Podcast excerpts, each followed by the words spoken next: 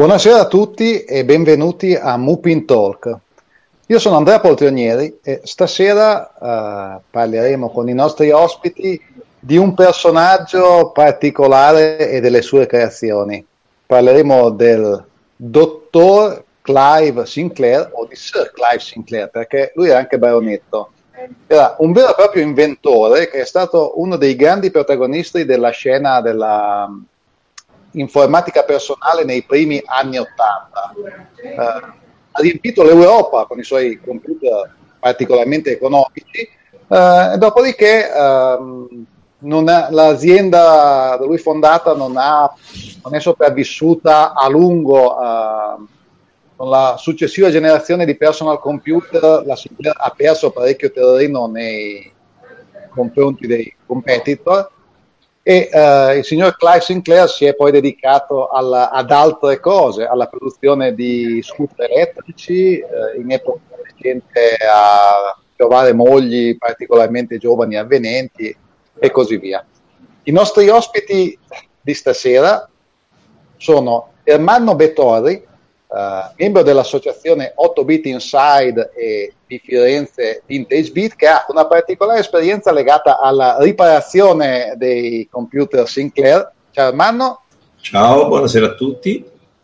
E l'altro ospite è Carlo Sant'Agostino, segretario dell'associazione Retro Campus e membro del direttivo del Vintage Computer Club Italia, Uh, sviluppatore Sinclair di vecchia data che a quanto pare ha iniziato a sviluppare sui computer Sinclair uh, prima, quando ancora frequentava le scuole dell'obbligo. Ciao Carlo.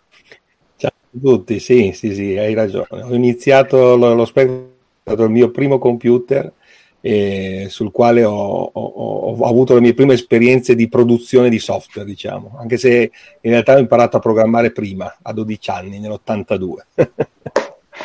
uh, credo anch'io di aver iniziato verso i 12 anni a programmare, ma su, su altri device. Uh, allora, eh, innanzitutto una breve, una breve introduzione della, della, Sinclair e dei suoi prodotti.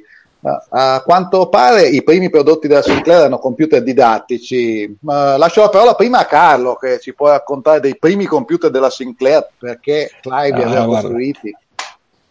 In realtà la Sinclair nasce come Sinclair Radionics eh, negli anni 70 eh, come azienda di elettronica e le prime produzioni di Sinclair riguardavano la parte di eh, radio, per esempio aveva costruito delle piccole radio transistor, ma poi si distingue immediatamente la Sinclair sin dagli inizi degli anni 70 per la miniaturizzazione che era una delle manie di Clive Sinclair. Clive Sinclair era un inventore, come giustamente hai detto, e una delle sue prime... Mh, una delle sue manie che ha sempre avuto era quella di rendere le cose piccole, molto piccole.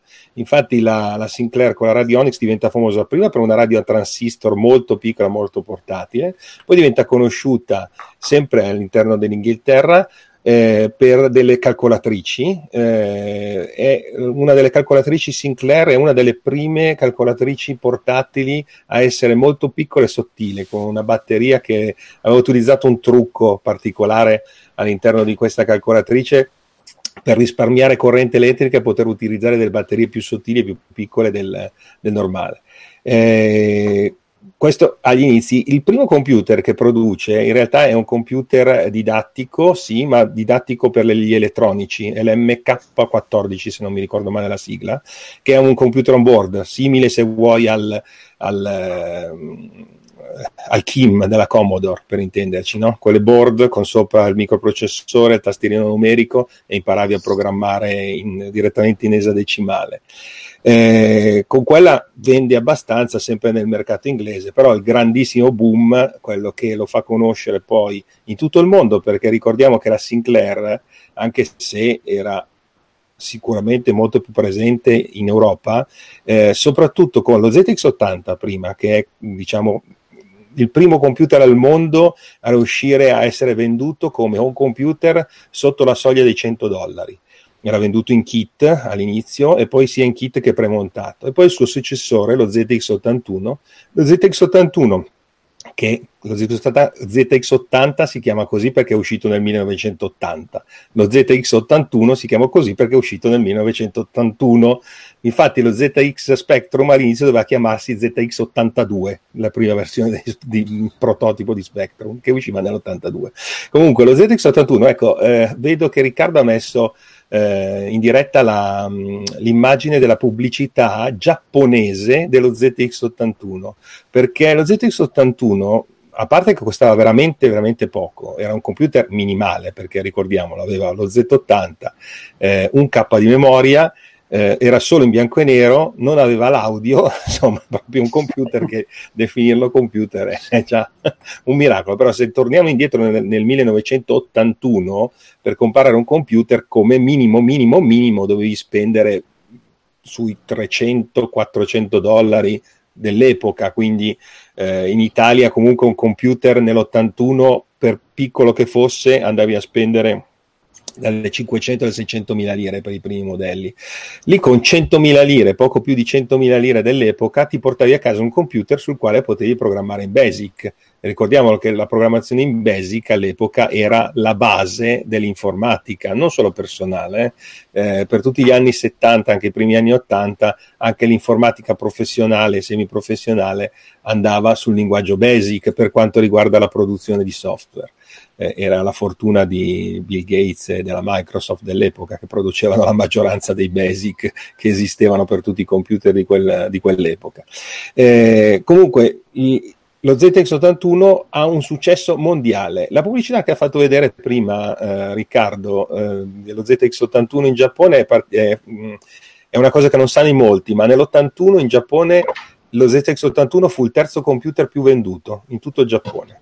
Dopodiché la Sinclair scomparve dal Giappone, eh? perché subito dopo il grande successo che ebbe con lo ZX81, lo ZX81 fu venduto in tutto il mondo, anche negli Stati Uniti. Questo è un articolo di una rivista giapponese che parlava appunto di Clive Sinclair in Giappone, giusto per far vedere che eh, era un personaggio conosciuto in tutto il mondo. In quegli anni lo ZX80 e lo ZX81 fecero anche, tra virgolette, un po' paura a tutto il mercato. Infatti tantissime aziende produttrici di computer, dalla Texas alla Commodore, a tante altre aziende produttrici di un computer, pensarono tutte di produrre un mini computer piccolino, poco costoso. Eh, in realtà poi questo non fu fatto perché da lì a pochi anni il, i prezzi dei, degli home e dei componenti crollarono, quindi non ci fu bisogno di ridurre diciamo, la componentistica per uscire sul mercato con un computer molto, eh, molto economico. Detto questo, eh, il, quello per cui poi noi lo ricordiamo adesso, soprattutto noi italiani, perché qui ebbe un discreto successo, ma sicuramente in Europa, per quello per cui poi viene solitamente ricordato, è il suo successore, cioè lo successore del, dello ZX81, cioè lo Spectrum. Lo Spectrum, come ho detto, era, eh, doveva essere chiamato ZX82 eh, lo Spectrum viene pubblicato, viene prodotto in Inghilterra. Uh, all'inizio era, uh, doveva essere il computer. Uh, la Sinclair stava, era il maggior concorrente della Sinclair in Inghilterra, era l'Acorn. Okay? E l'Acorn batte in Inghilterra la Sinclair nella produzione di un computer per un concorso indetto dalla BBC come computer didattico per l'Inghilterra. Infatti eh, in Inghilterra il BBC Electron dell'Acorn vendette tantissimo perché fu il computer che venne utilizzato, venne scelto come default per quanto riguarda la didattica inglese. Eh, quindi lo Spectrum viene costruito per diciamo, partecipare a questo, questo concorso, questo concorso indetto dalla BBC per un computer didattico delle scuole inglesi, quindi viene pensato con la didattica in testa, con la didattica quindi un computer pensato per essere utilizzato per imparare a programmare, in questo senso didattico, non didattico nel senso di eh, come costruire, come funziona un computer, ma proprio per imparare a programmare. Infatti una delle, uh, de, de, delle qualità che viene sempre riconosciuta allo Spectrum è il suo Basic della Sinclair, che sicuramente è un Basic molto completo eh, con eh, funzioni trigonometriche, matematiche, con eh, tantissime funzioni anche dal punto di vista della gestione della grafica, quindi un basic eh, molto molto completo, molto esteso che permette di più o meno fare tutto quello che si ha in testa di poter fare con un programma, ovviamente con la velocità del basic, intendiamoci per fare di contro viene sempre messa in contrapposizione questa diciamo completezza del Basic Sinclair del 1982 rispetto al Basic di altri eh, suoi coetanei. Eh? Stiamo parlando sempre dell'82 perché poi stiamo attenti alle date perché con poi i computer che sono dell'83, 84 eccetera eccetera sono diversi, sono sicuramente superiori. Ok. Eh, ti interrompo. Ce n'è ancora da dire, però se, no, se vuoi stopparmi intanto poi proseguo. Perché uh, Noto che i computer Sinclair avevano quindi un uh, software particolarmente avanzato, se vogliamo dire, almeno il BASIC era più sofisticato mm. dei suoi competitor. Invece, e qui passo la palla a Ermanno, dal punto di vista hardware, che uh, tu che ne hai riparati alcuni, come ti sono sembrati i computer Sinclair? Cioè, come erano costruiti? Erano costruiti bene? Erano costruiti al risparmio? Come li, li descriveresti?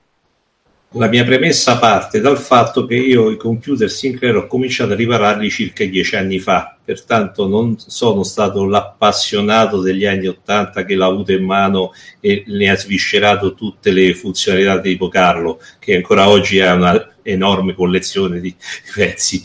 La cosa mia è stata che degli amici mi diedero questi computer Spectrum e mi dissero me lo riesci a riparare perché non funziona, non si accende e ho detto, vabbè, vediamo. Io ero già abituato a riparare computer un pochettino dell'epoca, T99, MSX, Commodore 64 e tal. Apro lo Spectrum e vado a cercare la prima cosa stupida, dico, ok, dove è l'interruttore di alimentazione? Non c'è manco l'interruttore di alimentazione, perché era totalmente a risparmio il sistema. Apro... Eh, eh, diciamo il modello base, il primo del sistema che era con dei tasti in gomma, e comincia a cercare di capire come era costituito. Effettivamente era letteralmente minimale perché aveva soltanto una CPU, la RAM e un integrato misterioso che faceva di tutto. Io dieci anni fa all'inizio non sapendo bene che cos'era, poi mi sono documentato abbastanza perché ho trovato lo stesso prodotto da altri computer, su altri computer, sempre specialmente in Inghilterra. È un gate array, in pratica è un wafer di silicio predisposto a poter, in base a come il costruttore vuole, eh, diciamo, metterci tutti i transistor e varie tipologie in modo da poter fare le sue funzioni specifiche. In questa maniera era un sistema a risparmio per poter eh, ovviare a due problemi fondamentali di Sinclair, che lì è stato per me un genio del male. Perché è stato un genio del male? Perché ha detto io devo risparmiare un chip grafico che se lo compro mi costava, devo risparmiare un chip sonoro che se lo compro mi costa, io mi invento un chip che fa tutte queste funzioni minimali ovviamente e risparmio. Infatti il suo scopo era cercare di avere un prodotto, un computer che a lui gli costasse sotto le 100 sterline per poi rivenderlo superiormente. E giustamente per fare risparmio, risparmio, risparmio, fece un prodotto che se uno lo vede tecnicamente parlando la piastra madre, eppure è abbastanza ben disposta problema è come ha messo il sistema di raffreddamento del dissipatore della corrente, come ha messo la polarità invertita della tensione, che in Italia molti ragazzi hanno fritto i computer perché mettevano un alimentatore a 9 volte standard comprato magari alla GBC elettronica, come ha ben detto Carlo, in sostituzione di quello originale, e poi fa boia, come mai mi è fritto il computer? E grazie, la polarità era al contrario. E su queste cose si me proprio visterà intestato, satico fino alla cosa. Però di controparte, come ha detto bene Carlo, ha detto il computer è andato verso una cosa economica. Ora, eh, se io dal mio punto di vista devo dire questo, dico, è stato bravo Carlo a programmarci sopra perché veramente era da bestemmiarci eh, dal mio punto di vista, perché il basic è personalizzato, i comandi per poter risparmiare i comandi, eh, Sinclair disse io perché devo scrivere tutte le parole complete come io ero abituato su tutti gli altri basic degli altri computer? Lui aveva una serie di combinazioni dei tasti che faceva la, diciamo, il comando al volo. Allora, se tu leggi un listato sulle vecchie riviste, vedi che so tutta una serie di combinazioni di tasti per lo più, che chi è abituato a usarlo è ottimo, anzi velocizza pure la programmazione. Per chi non è abituato e magari passa da altri computer a, a cercare di interpretare bene un listato Basic Spectrum su listato Basic, che ne so, del Commodore o del VIC-20 o di altre macchine, eh, comincia a vedere delle differenze che dice ma cosa sto scrivendo? era personalizzato. Devo dire che era buono, però per chi sapeva programmarci sopra si è visto il risultato perché hanno fatto tirato fuori dei giochi che sono quasi impensabili per quella macchina dal mio punto di vista. Veramente hanno tirato fuori il sangue da una rapa, come si suol dire. Quella era la disperazione dei giocatori. Considerate che io sono per lo più un gamer, non sono mai stato un programmatore e io riparavo i computer. Adesso Dimmi Carlo, vai. No, stavo dicendo che dal punto di vista, eh, se tu lo rapporti adesso, eh, eh, lo dici una cosa giusta, ero abituato a utilizzare una tastiera e scrivere i comandi e arrivo su quello è diverso. In realtà all'epoca non era così, perché quello, come lo ZX80, l'81 e lo Spectrum, erano pensati come primi computer di una persona che non aveva mai utilizzato un computer prima. Era un computer didattico per insegnare a programmare, soprattutto ai ragazzi, ai, alla gente giovane, a chi voleva un computer in casa. Quindi uno aveva pochi soldi, quindi doveva essere economico. Secondo era il suo primo computer in assoluto. Eh, quindi questa st- mh, idea de- di tokenizzare i tasti, i token, cioè dare i comandi già scritti sui tasti e quando clicchi il tasto ti appare il comando, era fatta per questa motivazione, perché così tu non dovevi impararti a memoria i comandi, ma ce li avevi già scritti, ok? Quindi era più facile imparare a programmare. Primo. E secondo, non, mh, al contrario di quelli che credono in molti, non fu eh, la Sinclair la prima a creare questa modalità didattica di insegnamento con i tasti tokenizzati, eh, ma già diverse, diversi esperimenti di insegnamento del BASIC e dei linguaggi di programmazione utilizzavano eh, dei computer o dei device che avevano i tasti tokenizzati. Uno dei più famosi, per esempio, è la cartuccia di Basic Programming dell'Atari, del 1979, che è una cartuccia per l'Atari VCS, la console storica di Atari, la prima console diffusa a livello mondiale, e la cartuccia Basic Programming dava una tastierina con i tasti tokenizzati, cioè tu avevi sopra i tasti già scritti i comandi print, eh, go to, eccetera, eccetera. E quindi schiacciando il tasto ti usciva già il comando. Eh, quindi anche quello non era proprio un'idea assolutamente originale di, di Sinclair, diciamo che è una cosa utile per l'insegnamento eh, del linguaggio basic, per imparare a programmare. Ecco. Ah, mh, mm, vi, vi, chiedo una cosa, abbiamo accennato, prima io ho detto che Sinclair aveva riempito l'Europa con i suoi computer, adesso abbiamo accennato a qualche altra marca di computer, ma com'era il mondo dell'informatica personale nel 1982, diciamo? Lo Spectrum, cosa si confrontava? Perché non ha senso paragonarlo con ciò che abbiamo oggi. Vorremmo sapere il panorama dell'epoca, a chi, a chi era dedicato, chi si comprava un personal computer, perché allora, quelli giovani come non sanno bene com'era il mercato del 1982.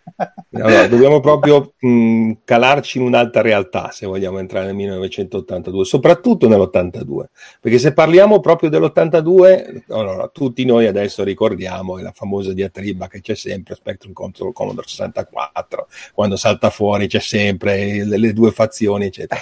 Però in realtà se noi torniamo proprio all'uscita dello Spectrum, quindi nel 1982, il concorrente principale dello Spectrum non era il Commodore 64. Perché in realtà nell'82, quando il Commodore 64 esce, il Commodore 64 viene presentato come computer di fascia alta, come personal computer professionale, business, mentre la, uh, se- la sezione home della Commodore nel 1982 era coperta dal VIC 20.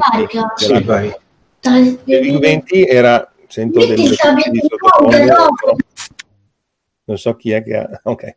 Eh, la, nel 1982 il mercato del home computing a livello mondiale era già dominato da Commodore, che è stata la prima a vendere un computer oltre un milione di, di unità, e fu appunto il VIC-20.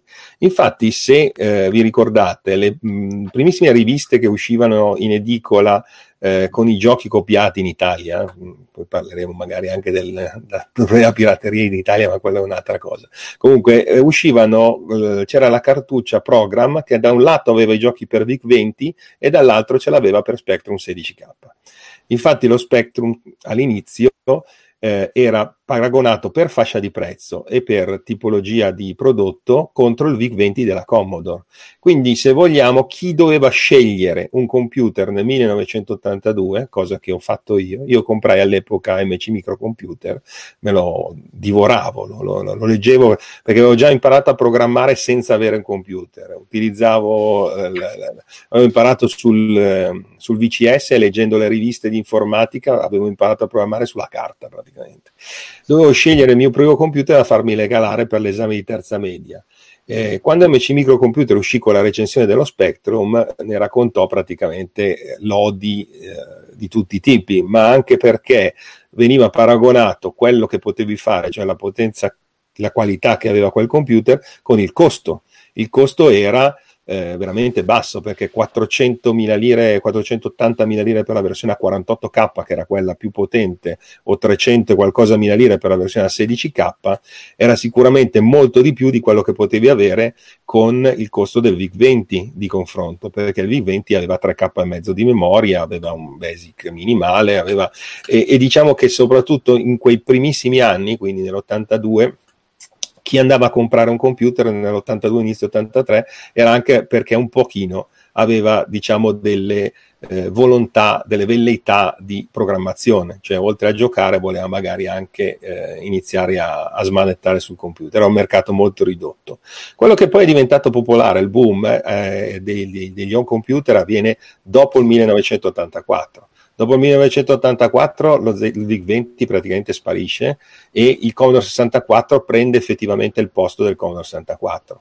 È ovvio che a quel punto, quando il Commodore 64 scende di prezzo e con le caratteristiche del Commodore 64, è ovvio che eh, lì abbiamo la, il boom a livello italiano e mondiale delle vendite del Commodore 64, la Sinclair però aveva lo zoccolo duro e ce l'aveva in alcuni paesi fondamentali, che erano soprattutto l'Inghilterra, perché era la sua patria, la Spagna, poi spiegherò anche perché ce l'aveva in Spagna, e l'Italia. L'Italia in particolare ce l'aveva grazie alla distribuzione capillare, perché la distribuzione in Italia del ZX Spectrum era curata dalla GBC elettronica, da Jacopo Castelfranchi la GBC Elettronica era, diciamo, i negozi di elettronica in Italia più importanti. Eh, erano capillari, c'erano in tutta Italia e eh, se loro vendevano un computer era anche logico che il, eh, diciamo, in quei primi anni chi voleva un computer andava, tra virgolette, in negozi di elettronica specializzata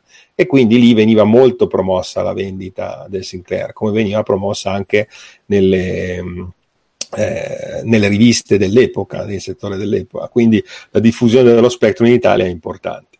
Infatti questa famosa diatriba Spectrum con 64, ricordiamola, è una diatriba che esiste localmente, esiste in Italia, esiste in Inghilterra, esiste in Spagna, esiste un pochino in Germania relativamente, ma al di fuori di questi paesi non esiste, cioè se vai negli Stati Uniti eh, non esiste, nessuno sa cos'è lo Spectrum, perché lì dopo praticamente lo ZX81 che fu distribuito dalla Timex, eh, il, il, successore non vendette niente, quindi eh, non, stiamo, non sanno neanche di cosa si tratta e non lo conoscono neanche come Sinclair, per non parlare degli altri paesi dove manco è arrivato, cioè, eh, anche in molte regioni di, europee, in Francia fu molto più diffuso l'Amstrad, eh, il CPG 464 per intenderci rispetto allo Spectrum, e in Nord Europa eh, anche l'MSX, eccetera, insomma ci sono state tante altre eh, diffusioni differenti.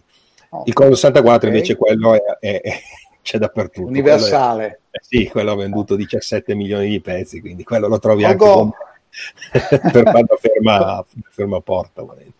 Colgo un commento uh, che si credeva che lo ZX80 fosse chiamato così perché basato sul processore Zilog 80, no, Z80 per l'anno invece.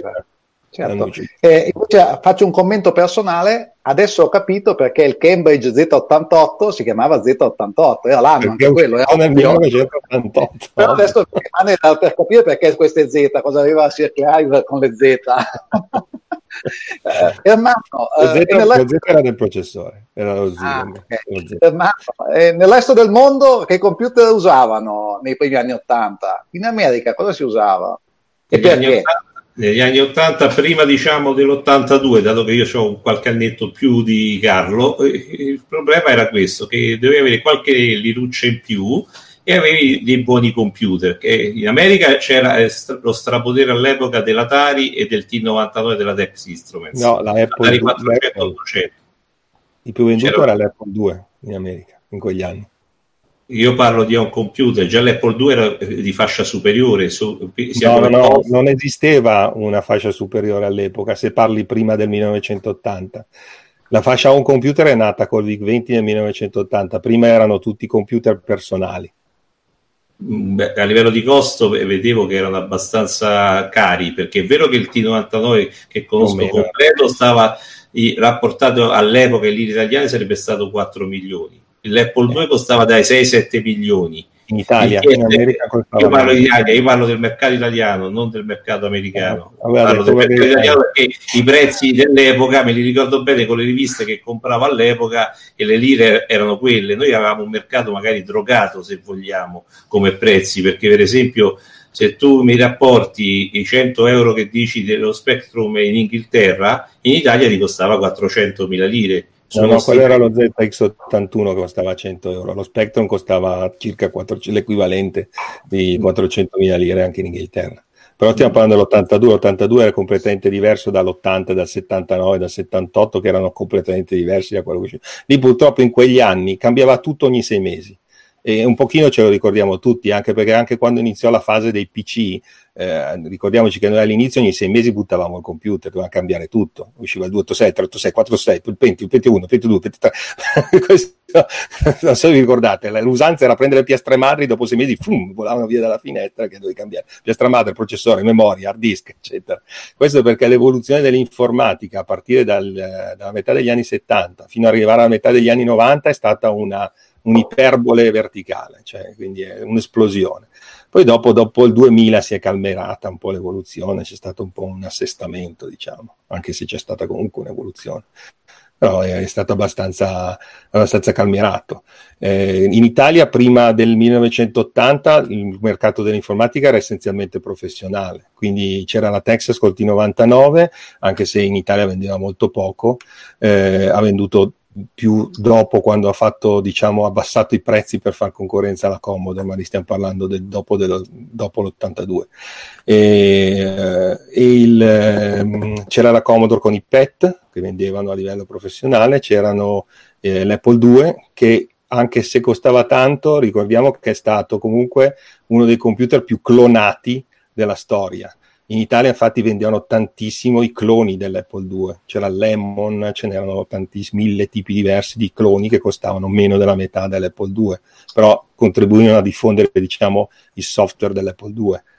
E, ehm, e poi c'erano gli Atari 800 e 400 che però vendevano molto negli Stati Uniti. In Italia purtroppo hanno avuto un po' una sfortuna perché erano distribuiti dalla Melchioni eh, che ha tentato un pochino di entrare nel mercato ma non ce l'ha fatta, è stata un po' è arrivata un po' troppo tardi. Ecco, su questo eh, gli Atari 800 e 400 in Italia sono arrivati molto tardi.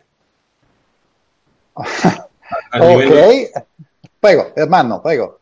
No, dicevo, infatti a livello di grafica, per chi diciamo, eh, doveva utilizzarlo come sviluppatore, io quello che ho scoperto dopo, naturalmente, perché in Italia non arrivavano, era che pure il Texas, per esempio, era nato come computer didattico, perché su 300 cartucce che hanno creato, più di 150 cartucce erano tutte applicativi per fare insegnamento ai ragazzini e in America si usava per le scuole io l'ho scoperto dopo, perché in Italia molte cose non arrivavano, non arrivavano per esempio i manuali, i libri. Cioè, dopo anni uno ha scoperto che c'era un oceano di libri pure su queste macchine, soltanto che noi come al solito eravamo tagliati fuori su tutto, a prescindere dalla mancanza della conoscenza della lingua inglese, che, che già uno che sapeva parlare inglese in quegli anni era quasi un dio. Poi c'era un altro problema di fondo e tu ti sei dimenticato, le persone che usavano i computer, come erano viste dal resto della popolazione alieni da uccidere e da mettere quei forconi a morte perché è esattamente il contrario di oggi. Se uno oggi non ha il computer non sa usare il computer è uno alienato fuori dalla realtà fuori dalla società. All'epoca era esattamente il contrario. Tu eri il brutto essere strato che usi un computer. E cosa ci fai? Niente, c'è il famoso film di Alberto Sordi che fa vedere col Commodore 64 cosa ci fai. Se ve lo ricordate la scena. me la ricordo, me la ricordo.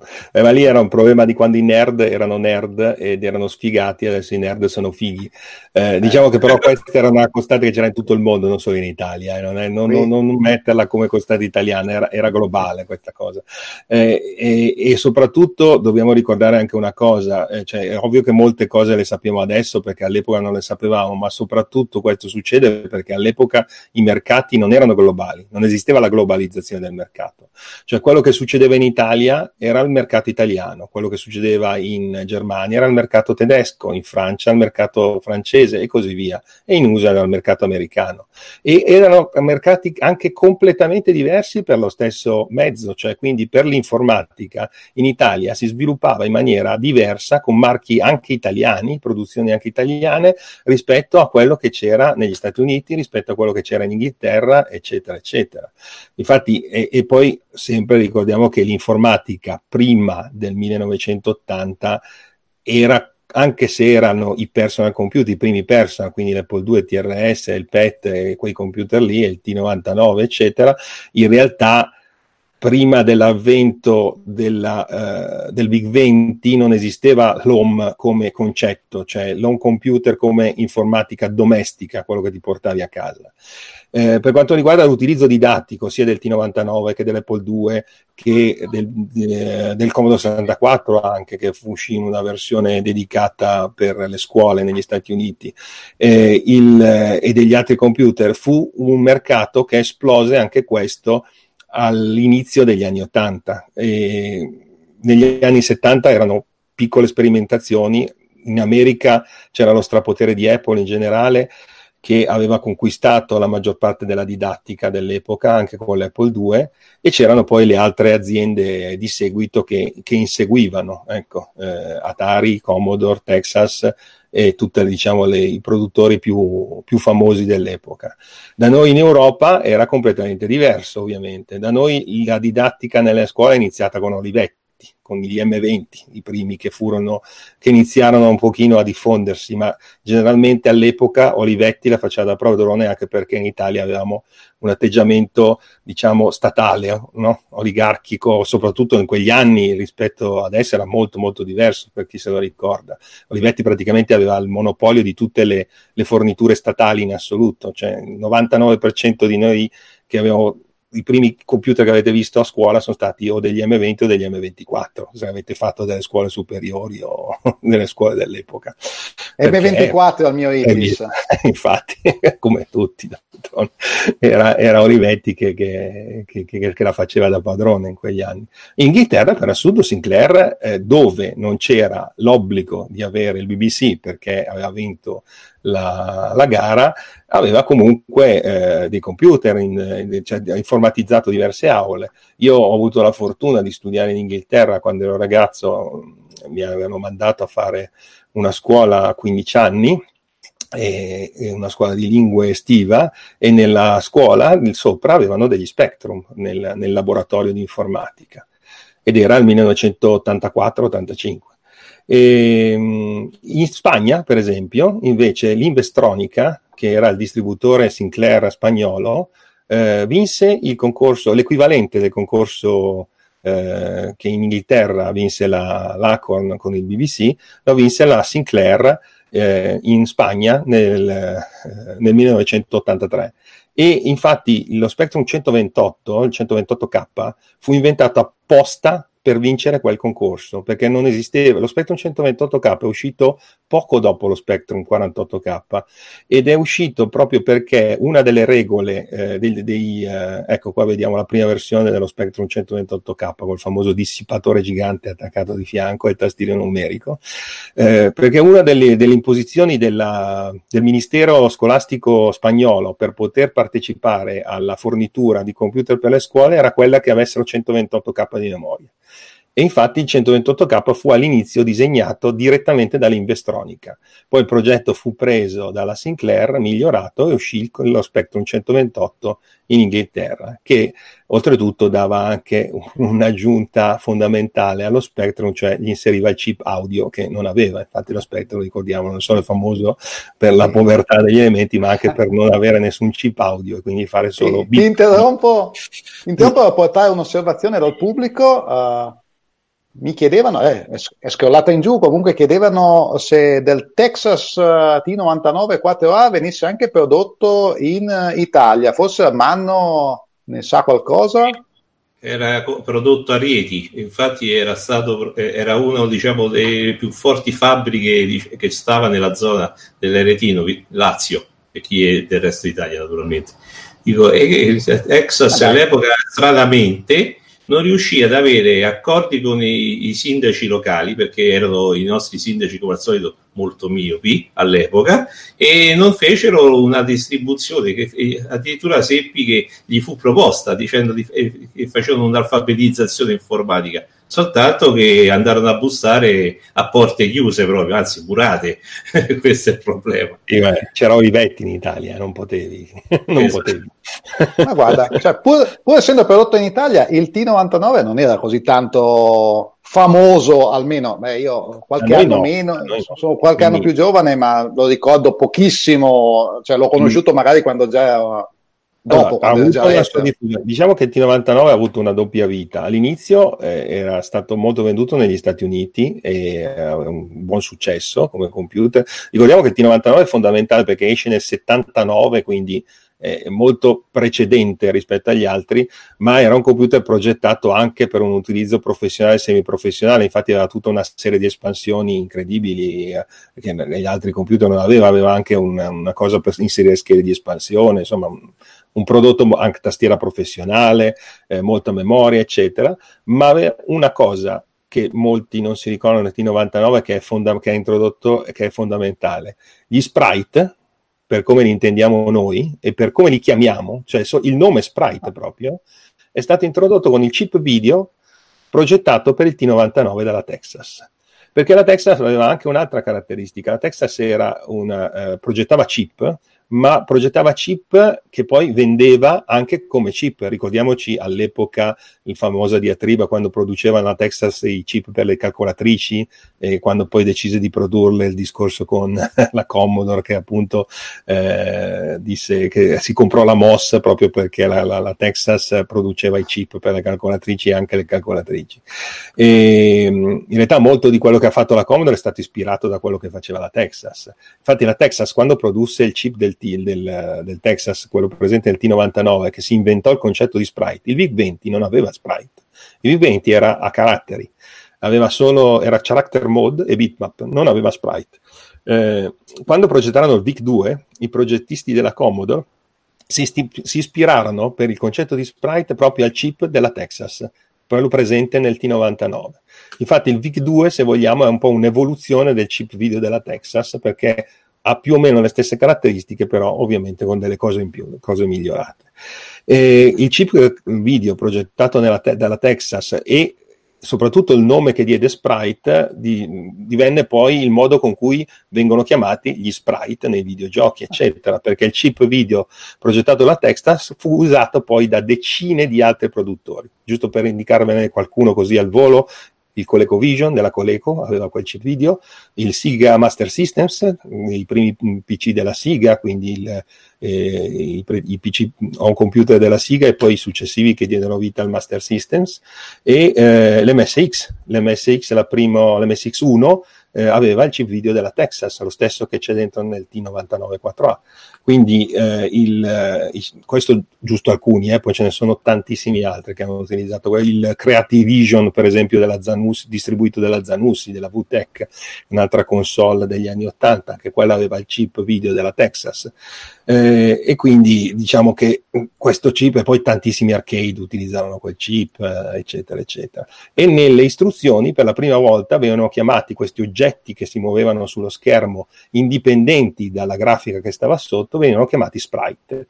Perché per esempio nell'Atari, che già aveva un concetto simile agli sprite precedente, non venivano chiamati sprite. Nel VCS per esempio veniva chiamato player object e missile object in altri ah, chip venivano chiamati in altro modo. Però il nome eh, generico che poi ha continuato eh, è nato lì. È nato uh, lì.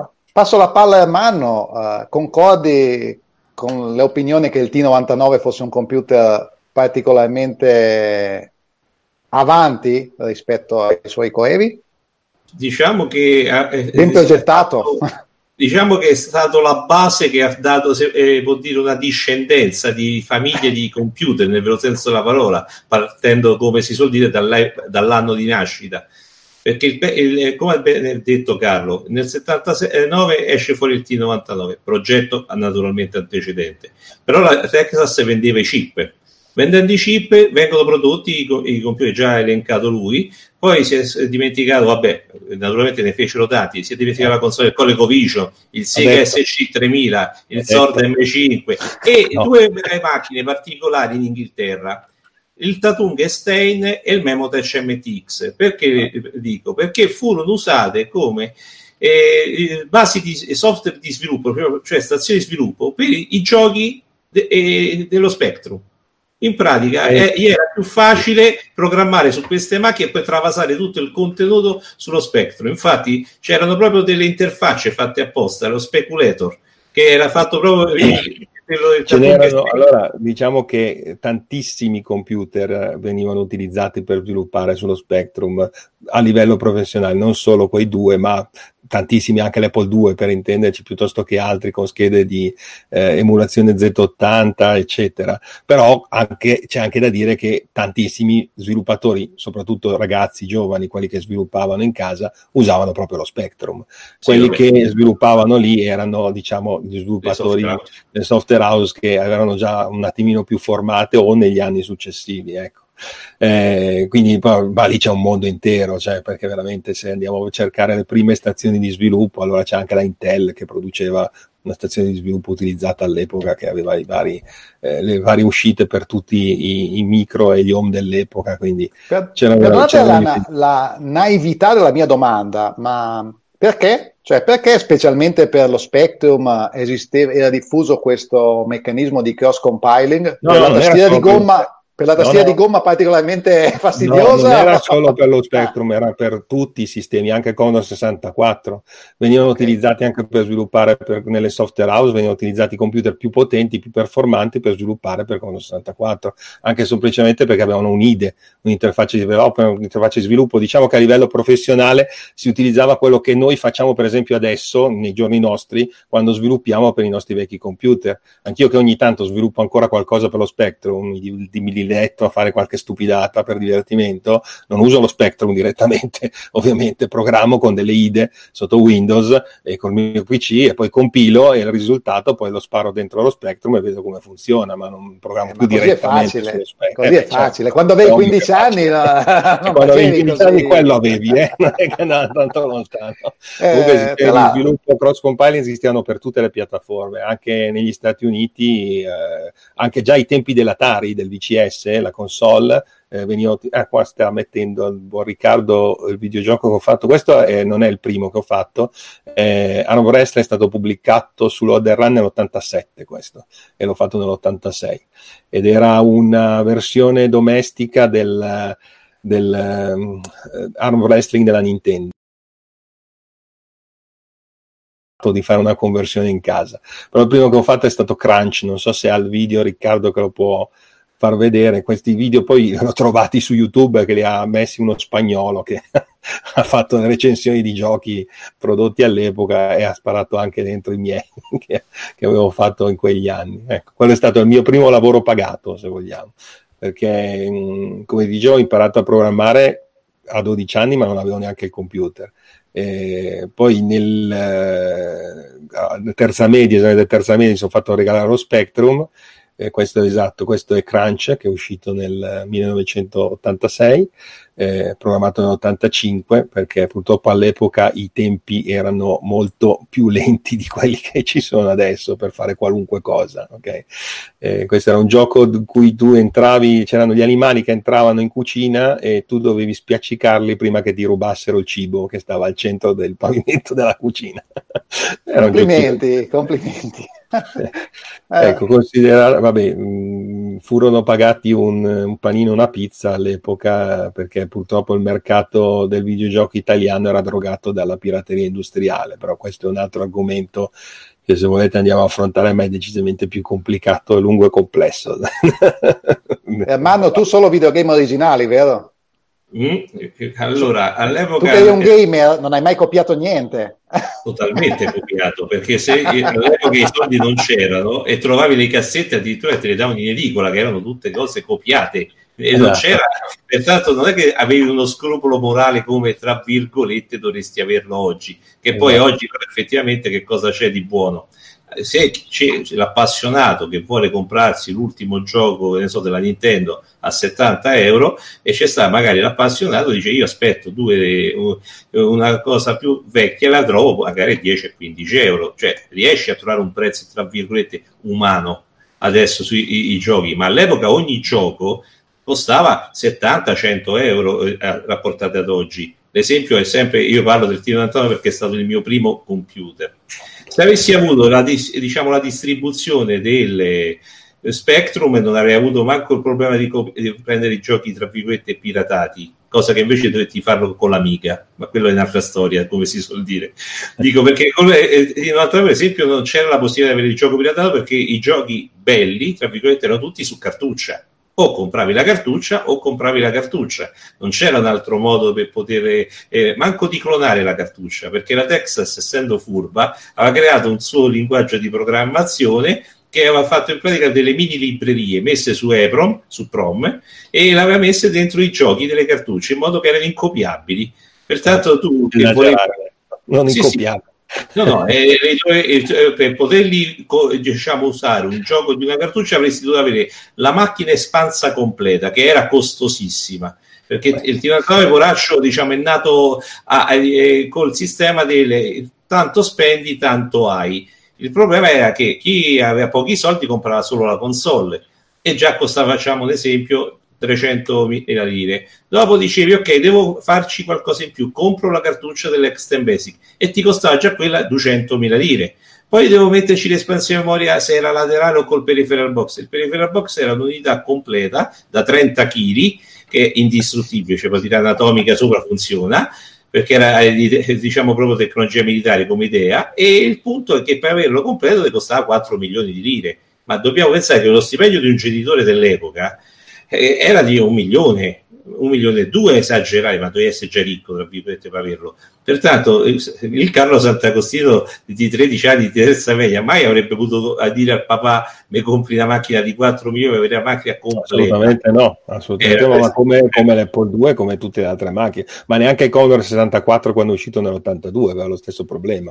Sì. Eh, in realtà questo cambia dopo l'84, quando i prezzi veramente diventano popolari. E infatti la Texas eh, subisce poi dopo l'84 la famosa guerra contro la Commodore, con la quale c'è il famoso abbassamento abbassamento dei prezzi, che vende praticamente il T99 sotto costo e poi dopo decide che non faceva per lei, quindi abbandona completamente il mercato perché ovviamente i costi di produzione erano superiori al, al guadagno. Cioè, è stata, la Tesla è stata una delle prime a abbandonare il mercato dell'on computing eh, con la guerra dei prezzi che, che, che, inizia in, che, inizia in, quegli anni. E forse è anche ragion veduta, devo dire. Eh, perché... C'è qualcosa che abbiamo dato per scontato eh, cassette, cartucce, nastri. Il nostro pubblico giovane, speriamo che ci sia, eh, in realtà non è detto che abbia chiarissimo cosa significano, parliamo di cassette, di cartucce, di nastri. Dunque, Beh, io... altro di, di, nastri, cartucce forse le conoscono ancora. Le, nastri... sì, sì, la cartuccia è un pezzo di memoria che si aggiunge al computer. Vabbè, sai, però, sai, la cartuccia anche adesso c'è, c'è, ancora, Nintendo le fa ancora per la Nintendo Switch le cartucce. Ah, ok, ok. ancora adesso. Le cassette invece c'erano una, una, volta si ascoltava la musica sulle cassette, prima dello streaming, prima dei CD. Esatto. Però il nostro esatto. amico Sir Clive aveva risolto il problema alla base, lui non usava né cartucce né cassette sullo Spectrum. Cosa ah, usava? No. Chi, chi, lo sa cosa si usava sullo Spectrum dei due? Chi risponde per primo? Bene Carlo, vai su, è, è, è il tuo computer, ti lascio l'onore, vai. la, stai parlando del microdrive. In realtà non è che usasse il microdrive, il microdrive era stata una, un'invenzione anche in questo caso di Sir È un inventore. Per trovare una soluzione intermedia quel momento utilizzavano come memoria di massa le cassette, come abbiamo detto, le audiocassette, ok? Quelle che ci mettevi dentro la biro e giravi per ritornare indietro con, con il nastro che era uscito. Eh, le audiocassette era l'unità base per tutti gli home computer dell'epoca, dal DIC-20 al Commodore 64, giustamente lo Spectrum, anche il T99 aveva la sua bella interfaccia registratore e ci caricavi il software da nastro. Eh, il nastro però aveva il difetto che era giustamente lento, cioè anche col turbo load e per quanto tu volessi eh, aumentare la velocità di lettura, comunque ci mettevi un bel po' di minuti per caricare o salvare un gioco o un programma da cassetta. E eh, soprattutto poi non era una memoria cosiddetta ad accesso randomico. Cosa vuol dire accesso randomico? Eh, quel, quando, ma erano a sesso sequenziale, cioè i programmi, se io ho 10 programmi su una cassetta, per poter caricare il programma numero 7 devo andare avanti col nastro fino ad arrivare al programma numero 7. Se io ho una cassetta con dentro 10 giochi e a me il gioco che piaceva e che volevo caricare era il gioco numero 7, L'unico modo che avevo per più o meno arrivarci velocemente era segnare partendo da zero il numero dei giri del contatore del nastro e con il fast forward andare avanti fino ad arrivare al numero esatto in cui iniziava il mio programma. Comunque dovevo in qualche modo far girare il nastro tutto quanto fino a quando arrivava il pezzo che mi interessava. Questo vuol dire che è una memoria di accesso sequenziale, cioè in sequenza. Non, non ho modo di prendere il programma a 7 direttamente. I floppy disk invece, che erano l'altra unità di massa costosa e ricca, diciamo, dei, di quelli ricchi dell'epoca, avevano l'accesso randomico, cioè il floppy disk essendo un mezzo rotondo, mh, hm, eh, come i, i 45 giri a vinile per intenderci, o i 33, io con la testina potevo andare direttamente sul brano che mi interessava, senza dovermi ascoltare prima gli altri brani. E il floppy disk funziona allo stesso modo. Se io dentro un floppy ho 10 programmi, quando lo mettevo dentro, il programma che era 1 il programma che era 10 si caricava immediatamente, anche se eh, stava in un punto piuttosto che un altro del disco, perché la testina poteva andare direttamente nel punto che mi serviva. Sir Clive inventa una via di mezzo. Allora, crea questo micro drive dove dice, eh, allora, deve costare poco, quindi utilizzo la tecnologia del nastro, perché il nastro costa poco, costa poco la testina di lettura, la testina di lettura dentro è interna, è uguale a quella che troviamo nelle testine di lettura dei nastri magnetici normali delle audiocassette, però la cartuccia anche qui molto piccola perché lui doveva miniaturizzare tutto, ricordiamoci, no? abbiamo parlato della TV piccola, di tutte le cose piccole che ha fatto Sinclair, ma eh, la cartuccina piccolina aveva il nastro a eh, ciclo continuo, cioè praticamente era un nastro che girando ritornava all'inizio, aveva una sola eh, rotella dove girava il nastro, il nastro a un certo punto usciva, rientrava, rientrava dentro nella cassetta, nel, nel cerchio del, del nastro arrotolato, quindi il nastro continuava a girare velocissimo e poteva eh, girare molto velocemente in una direzione o nell'altra. Questo permetteva un accesso eh, sequenziale ma con un'indicizzazione, quindi io potevo all'interno della cartuccia scrivere eh, una specie di directory dei programmi che c'erano dentro e se dicevo di caricare il programma a tal dettaglio, il nastro automaticamente andava nella posizione di dove doveva caricare il programma e me lo caricava oppure me lo salvava. Quindi era una memoria molto ingegnosa, molto innovativa che aveva un po' ovviamente tutti i difetti delle cose economiche, quindi... Eh, eh, ma no, funzionava, funziona bene il microdrive. Quando allora, funziona, funziona bene. Il, il lettore microdrive sì, è abbastanza robusto, il problema era la cartuccia, che in pratica si sbriciolava facilmente se è vecchia attualmente oggi si sbriciola il, il distanziatore che tiene il nastro a misura eh, Carlo penso i suoi abbia tutto riparato usando i filtrini delle sedie. Ha tagliato a misura e gli ha rifatto il distanziatore in pratica. lo rifai metti con grande calma e precisione. Esatto. e, e all'epoca invece avendo amici che lo usavano pesantemente mi hanno detto che il problema era che si tendeva il nastro a sfilacciare ad allungare a rovinare. Invece chi lo ha sempre usato in maniera molto ecumenica, diciamo molto serioso, non da gamer, ma da utente che usava la macchina, diciamo il nastro non gli ha dato quasi mai problemi, anzi ha avuto i problemi da altre parti, cioè la solita famosa tastiera che finché poi non ha cambiato i vari membrane come ricambio. O se no è passato direttamente allo, ai disk drive, però sempre prodotto da terze parti. Sinclair non l'ha mai prodotto perché no, non ha mai prodotto. Logica, diceva sempre no, soldi no, come si suol dire sempre. Costava troppo. Costava, costava troppo. Era brillante ma avaro.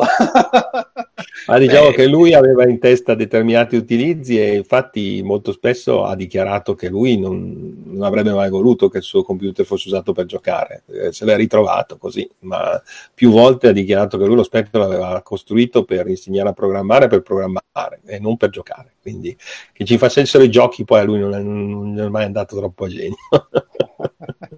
uh, io non ho uno Spectrum, però a casa ho un altro computer che ha un lettore di microdrive. Un Sinclair QL che aveva il lettore mm. di microdrive come parte integrante de- de- della sua carrozzeria. Il Sinclair QL è stato lanciato come un sorta di successore dello Spectrum, ma non ha, avuto, non ha avuto assolutamente il successo dello Spectrum, anzi, non ha avuto successo. No, no, allora, ni, cioè, non è che non ha avuto successo, un pochino di successo l'ha comunque avuto perché in Europa l'ha avuto. Ecco, questa è una foto che Riccardo ci fa vedere. Allora, innanzitutto introduciamo una cosa nella storia della Sinclair che è fondamentale, ok?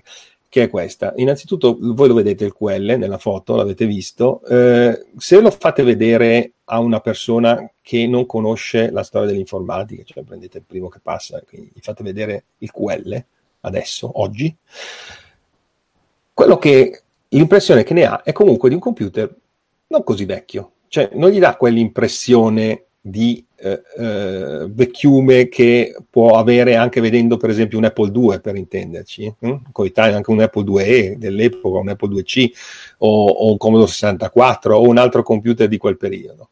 Questo perché, eh, innanzitutto, la, una delle grandi fortune che ha avuto la Sinclair non è stato soltanto eh, Clive che pensava come costruire un computer e farlo pagare due soldi, ma ehm, anche il suo designer, che è purtroppo recentemente scomparso da qualche altro, che è Rick Dickinson. Riccardo, dovresti avere una foto di Rick Dickinson, mi sa che te l'avevo passata prima, se ce l'hai nelle, nelle fotografie Rick Dickinson è stato il designer della Sinclair, era uno studio esterno, ma era quello che ha disegnato, ecco, questo è Rick Dickinson da giovane.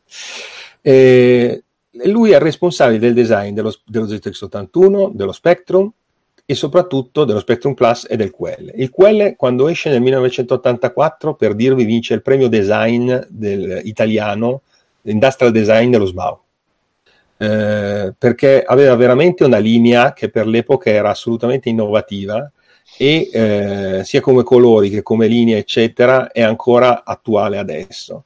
Infatti una delle caratteristiche che hanno sempre avuto i computer Sinclair rispetto agli altri, oltre che essere piccolini e compatti, era il colore nero, che poi in realtà all'epoca non usava nessuno per i computer, è diventato di moda dopo, diciamo, e eh, una linea che ancora adesso possiamo considerare bella a vedersi e soprattutto il QL. Il QL è veramente una macchina Carlo, che non, è una linea molto bella. Non, non, c'è nessuno Spectrum bianco? Sì, ce n'è uno di Spectrum è questo qua. Questa è una riproduzione che viene fatta adesso, c'è una ditta inglese che produce i case in tutti i colori, okay. forme dimensioni, però in realtà lo Spectrum bianco è stato uh, fabbricato la prima volta quando fu venduto il, il milionesimo Spectrum della Sinclair Infatti c'è una foto famosa di Clyde Sinclair che tiene questo modello eh, bianco di Spectrum eh, come milionesimo modello prodotto. E, ehm, comunque, dicevo, il QL eh, in realtà era un'altra idea molto avanti, di quelle vuol dire quantum leap, cioè salto quantico, cioè un salto in avanti. Eh, il quale viene pensato nel 1983, esce nell'84 e viene pensato come un 16 bit, quindi quando stiamo passando nell'epoca, proprio all'inizio, per primo, quindi esce prima del, del Macintosh, prima dell'Amiga, prima della 3ST, utilizzando un microprocessore eh, 68000, no? Eh, è vero che i 16 bit esistevano anche prima perché il Texas per esempio aveva un processore a 16 bit eccetera. Però diciamo eh, il processore a 16 bit di nuova generazione quindi dal Motorola 68000 che hanno l'indirizzamento 32 anche qui utilizza poi uno stratagemma, va a prendere 68.008 che era il cugino povero per pagarlo di meno, no? che aveva un po' il, il bus tranciato, eccetera, eccetera. Però eh, detto questo, comunque, sia a livello di, come, di potenza grafica che di ehm, eh, caratteristiche della macchina, aveva un sistema operativo multitasking, eh, uno dei primissimi, il, primo, il primo in assoluto a livello commerciale come sistema operativo multitasking, che era il QDOS, eh, e aveva tante altre caratteristiche che la rendevano una macchina molto desiderata, molto desiderabile per l'epoca, per il prezzo, per il momento in cui è uscita. Io ancora mi ricordo adesso gli scacchi tridimensionali del QL visti sulle riviste di informatica dell'epoca, erano tutti, oh, una roba incredibile. Eh, Detto questo, però, sbaglia tutto nel campo del marketing della proposizione, perché lo lancia in pompa magna, ma lancia un prodotto troppo presto, quando era ancora eh, incompleto nella sua progettazione, non funzionava, non riescono a produrlo, non riescono a consegnarlo, lo consegnano bacato, eh, riesce, quindi si crea una fama intorno al QL, alla Sinclair, come di macchina che non funziona. No? Uno scriveva, aveva degli errori che non facevano scrivere i programmi su microdrive, aveva un sacco di problemi, proprio più problemi immaginati ce li aveva tutti questo quello. Che, poi, che poi magari sono stati poi eh, sono stati sono risolti. Sono stati risolti, però ormai si era creata quella fama lì e quindi fai, poi fai fatica a togliertela. E in più, vediamo, soprattutto vediamo. gli altri poi arrivano velocemente, perché poi arriva l'Apple, poi arriva soprattutto l'Amiga, l'Atari, l'Atari prima eh. di tutto, perché l'Atari esce con una fascia di prezzo molto bassa, ricordiamo l'Atari ST all'inizio nell'85 quando l'Amiga costava tanto, l'Atari ST costava poco, quindi conquista il mercato di fascia bassa dei 16 bit. Quindi. Sentiamo Ermanno, il QL che impatto ha avuto dal tuo punto di vista? Se ne ha avuto, perché appunto il successo è stato abbastanza limitato. In pratica il massimo 70 programmi fecero all'epoca e onestamente parlando chi lo aveva come ha ben detto bene Carlo dice lo provo non funziona lo mise subito via infatti per chi è un appassionato collezionista è facile che lo ha eh, letteralmente immacolato, mai usato. è difficile sì, trovare que- quello, che, quello che ho io l'ho acquistato in epoca abbastanza recente e sembra nuovo. Probabilmente il fortunato acquirente l'ha comprato, poi ha, ha lanciato un po' di invettive verso Sir Clive e l'ha messo via. Eh sì, perché il problema era proprio questo. Come ha accennato prima Carlo, pure il discorso dei microdrive tu produci un prodotto innovativo e spendeci due soldi per disk drive piuttosto che micro drive, considerazione del fatto che poi lui aveva più memoria RAM di quello che conteneva nel micro drive, perché il micro drive a stirargli la cassetta arriva al massimo a 80k di dati. Se io facevo un gioco che doveva andare su 128k, dovevo aver venuto un micro drive per funzionare a pezzi. Pertanto era già il concetto che era sbagliato. O doveva progettare un micro drive nuovo che doveva avere una capacità molto superiore, allora poteva avere pure un pseudo senso. Però, come ha detto bene Carlo, tante serie di errori, diciamo, di marketing. Quello era un prodotto che poteva nascere, non so quando è che finì tutti gli errori di corressi, un anno dopo, dicevo le cose. Un anno dopo, sì, fino a 85. Punto, però era troppo tardi, nacque il Macintosh esatto, esatto, e, esatto. e, distrusse la macchina, per quanto poteva esatto. essere il discorso. Doveva partire prima, doveva avere un altro tipo di progetto, ha perso il treno in quel caso. Infatti da lì poi cominciano un po' in tutti i guai della Sinclair, perché era il grande successo dello Spectrum, dove facevano i soldi non a palate, ma comunque tutti i soldi che ha fatto nello Spectrum li ha buttati prima nel QL e poi nella C5, la famosa macchina elettrica. Cos- eh, cos'è la C5? C5? Adesso qui, eh, qui non ridete e non, e non, cominciamo a ridere, insomma. Se, fosse, se uscisse oggi eh, il mondo direbbe che è un genio, a parte che Sir Clive è un genio certificato, non l'abbiamo mai detto. Sir Clive è, è anticipava i tempi per quello, però forse un po' troppo, è un po' con troppo entusiasmo, Beh, diciamo. Diciamo che il problema è che si ribaltava la macchina, il, il riciclo era quello. Era tecnologicamente era troppo presto, cioè lui voleva uscire con quello che noi conosciamo adesso, i veicoli elettrici personali, quelli che noi, i monopattini, quelle cose che noi utilizziamo adesso nelle città, i monopattini elettrici, eccetera, eccetera, e Sigue, cose di questo genere, ma l'ha fatto nel 1984, quindi eh, con la tecnologia disponibile nell'84 per fare una cosa del genere, inventandosi una serie di cose che non so se molti lo sanno, ecco, non so se vedete, il manubrio per guidare è messo sotto sotto le ginocchia, cioè voi con le ginocchia andavate sopra il manubrio e il manubrio era sotto le ginocchia, ok?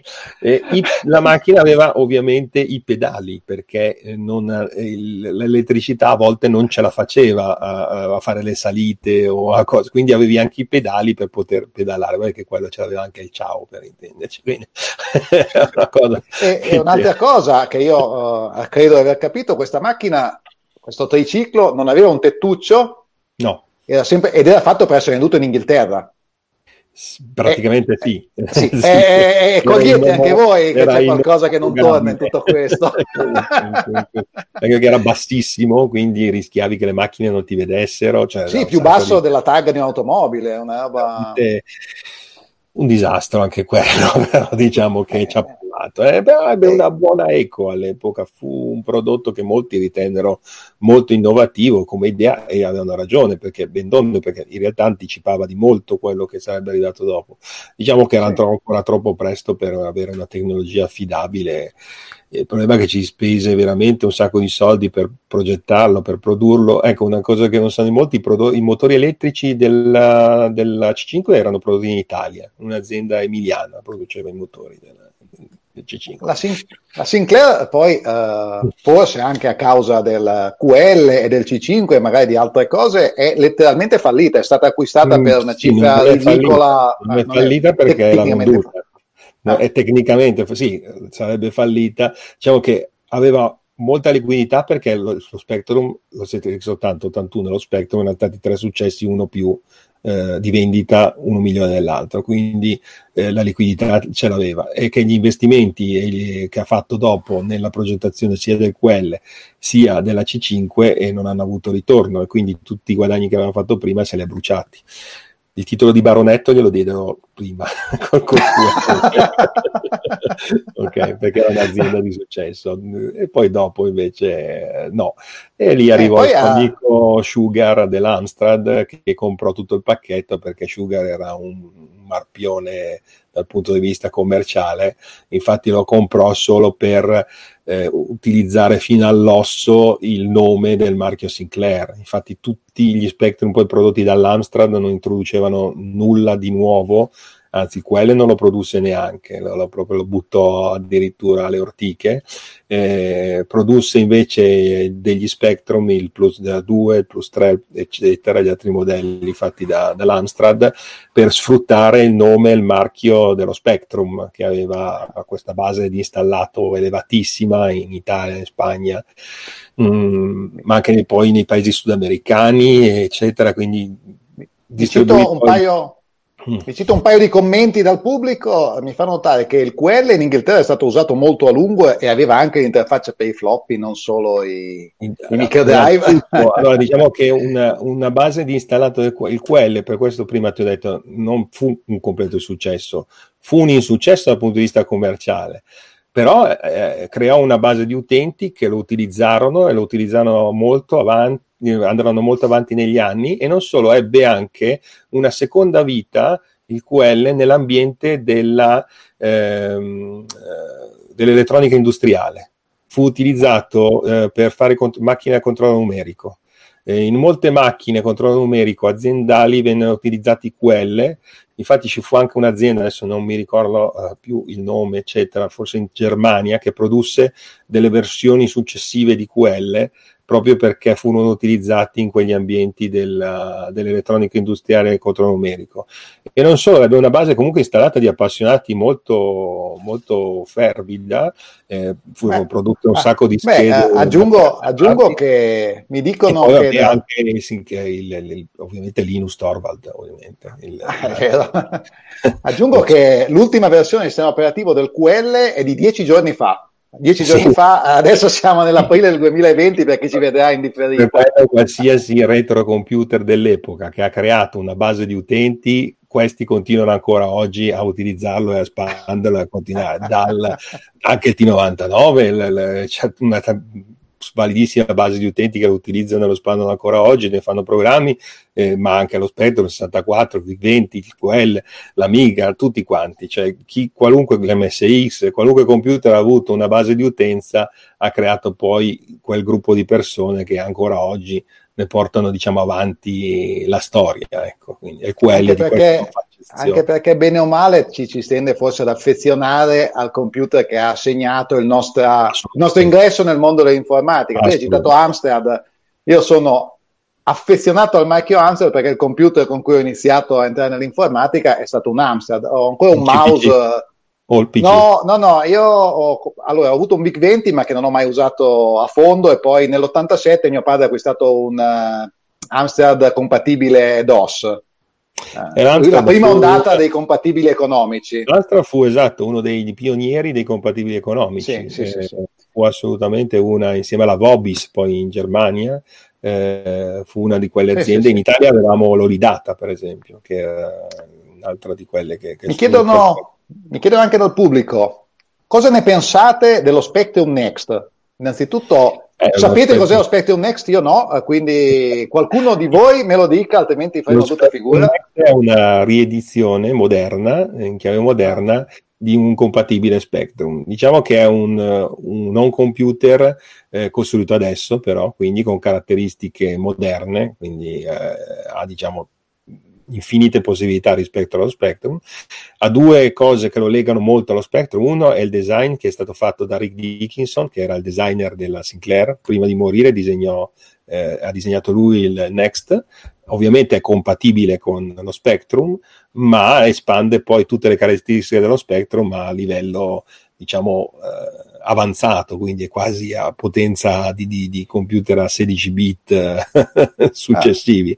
Ah. Eh, Insomma, è una cosa, è un, una po cosa un po' strana per un retrocomputerista. Sì, diciamo, guarda, non, non è strana nel senso che ci sono molte le riedizioni che stanno facendo, cioè, sì, sì. giusto per dire qualcuna, una delle prime fu quando fecero il Commodore 64 DTV, eh, quello dentro il joystick che era sì. compatibile con il 64 aveva, però aveva la modalità 256 colori per intenderci che poi non ho usato nessuno eh, o altre cose insomma ce ne sono tanti parecchi di riedizioni fa sempre parte del discorso che ho fatto prima ci sono queste community di appassionati e che quindi poi su queste vengono basate eh, prodotti sia hardware che software. Ci sono un sacco di persone che hanno prodotto piastre madri nuove per lo Spectrum, uno anche un italiano, Andrea Vavassori, che è uno dei più importanti, diciamo, eh, esperti italiani di Spectrum e che, che anche... ci sta guardando.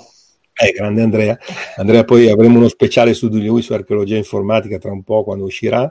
E Andrea ha progettato una piastra madre intera per Spectrum, una release nuova che uh, risolveva un sacco di problemi delle, delle, delle piastre madri per Spectrum, e, uh, che io ho la, la, sua piastra madre, anzi devo decidermi a montarla, infatti mi romperò le scatole magari nei prossimi giorni. e, Ermanno, questo... ah, tu Uh, Ermanno, tu cosa ne pensi di, dello Spectrum Next o delle altre riedizioni di computer d'epoca di fatti oggi? Per un retrocomputerista sono una cosa adeguata? So- ah, mi, fanno, mi citano che non è esattamente un clone perché hai fatto un FPGA il nostro pubblico è molto attento. Moderna, Siamo sempre esatto. al solito discorso. Mm, cosa ci vogliamo fare? Allora, il discorso è semplice. Se lo dovessi presentare per i ragazzi nuovi, farei prima a dare l'altro clone che hanno fatto, il, lo ZX Vega, che sarebbe in pratica come console, che è uno spettro con mille giochi già tutti pronti.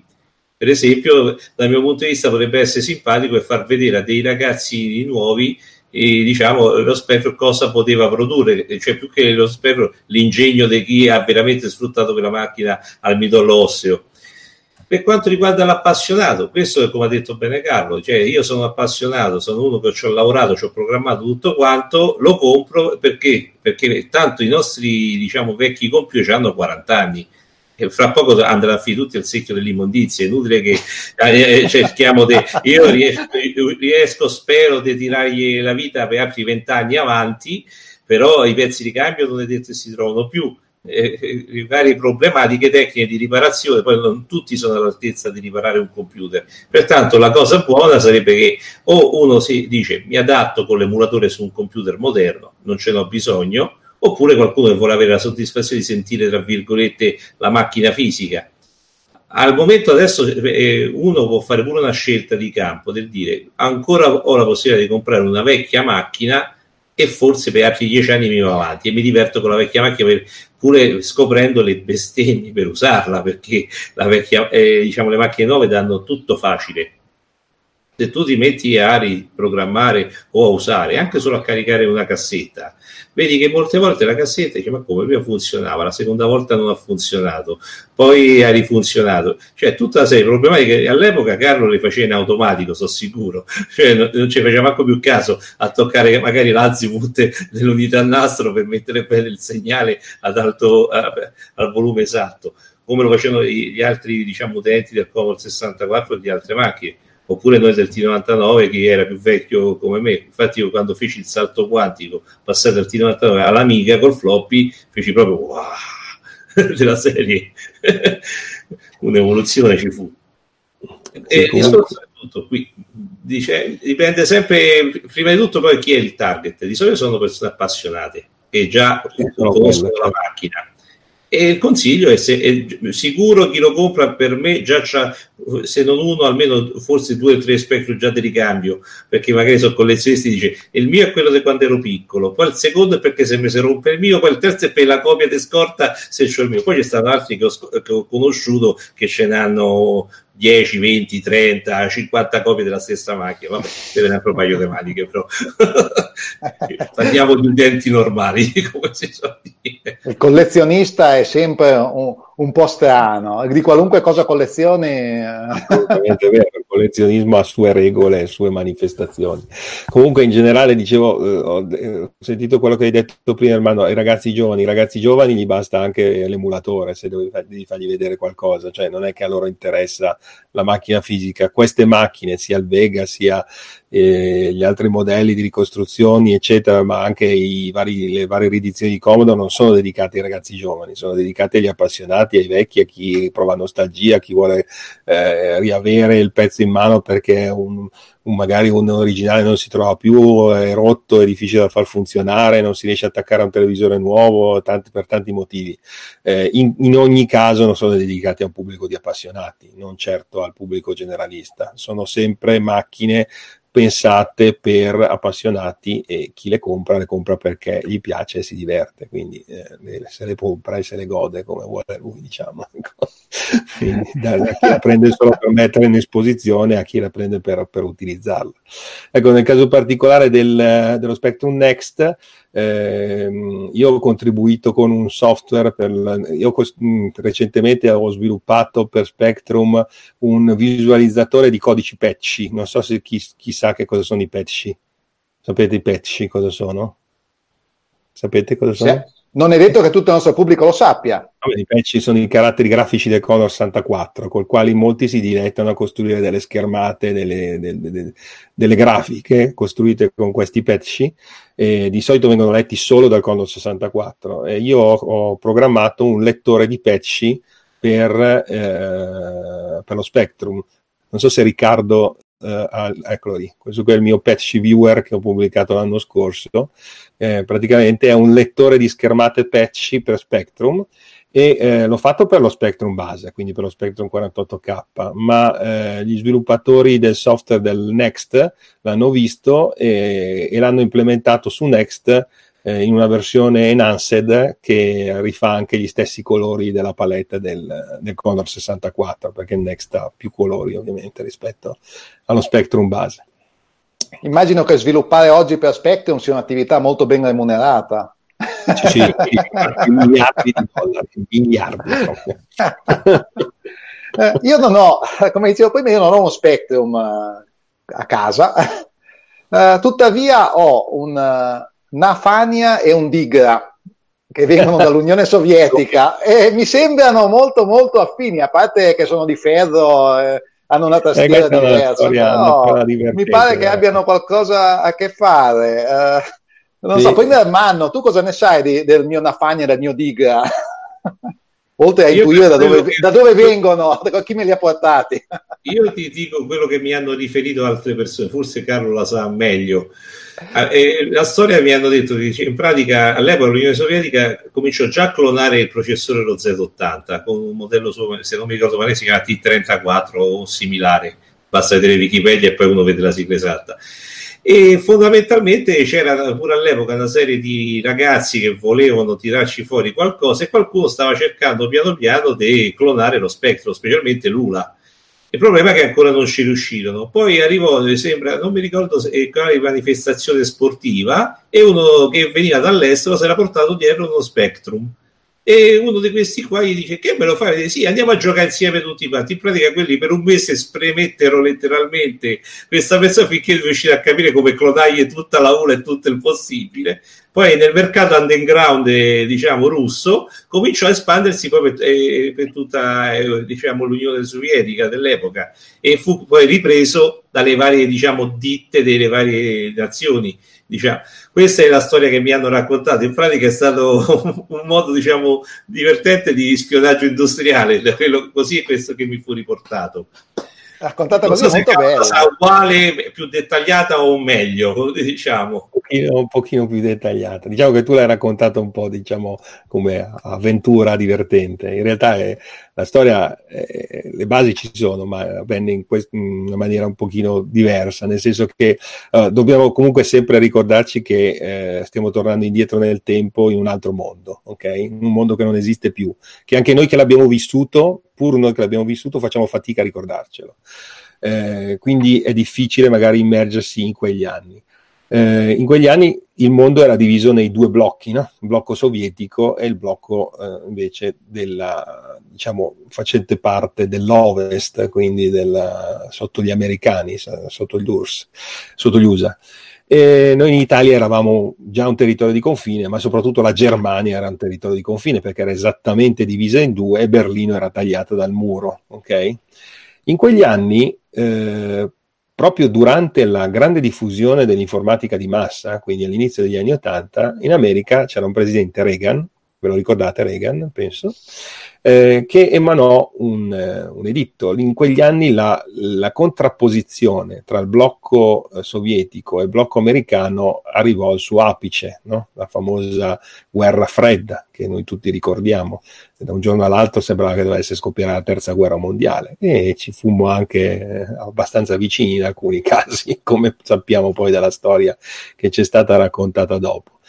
E ehm, in quegli anni quello che succedeva nel blocco sovietico non veniva conosciuto da quello che succedeva nel blocco statunitense, cioè i due mercati erano completamente separati. Reagan aveva emanato un editto negli anni 80, all'inizio degli anni 80, dove c'era il divieto assoluto di esportare tecnologia occidentale negli, nell'URSS. Okay?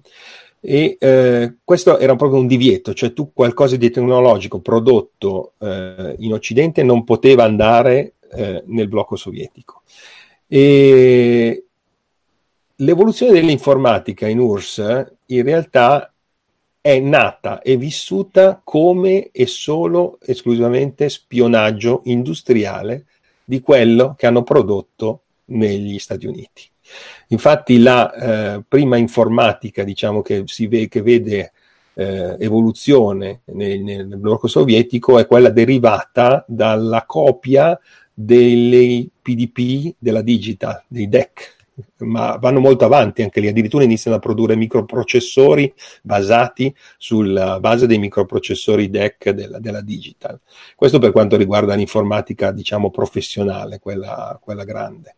Per quanto riguarda l'informatica domestica, il mercato era completamente diverso, perché lì stiamo parlando del blocco sovietico e lì proprio anche l'economia funzionava in maniera completamente diversa dalla nostra. Più o meno avevano le stesse cose alla fine, però venivano vissute in maniera molto differente. C'erano i famosi centri sociali, centri di aggregazione dove i ragazzi andavano a divertirsi e, e il, il, le cose che venivano prodotte e vendute in, in, Russia, nel blocco sovietico, erano prodotte in esclusiva per il mercato sovietico e eh, quindi esistevano solo lì, non esistevano fuori e le cose che esistevano fuori non, erano, non esistevano lì.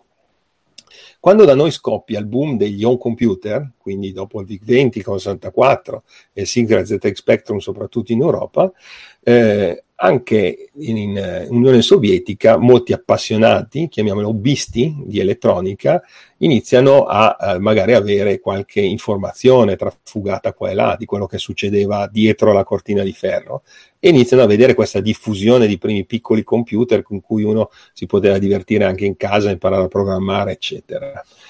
Perché lo Spectrum? Per due motivi. Uno, quello che hai detto tu era vero, cioè la, eh, l'Unione Sovietica produceva cloni dei processori che esistevano in Occidente. Questo a livello industriale, perché come ho detto l'informatica in Russia era basata sullo spionaggio industriale, il KGB era fortissimo, era era, erano le spie più brave di tutto il mondo all'epoca, quindi non c'era segreto che non riuscissero ad avere in qualche modo. Quindi gli schemi di produzione dello Z80, ma anche degli Intel 8080, eh, del 4004 prima e di tutti i processori che venivano prodotti all'esterno della, dell'Unione Sovietica, loro li avevano e li iniziavano a produrli internamente facendosi i loro cloni.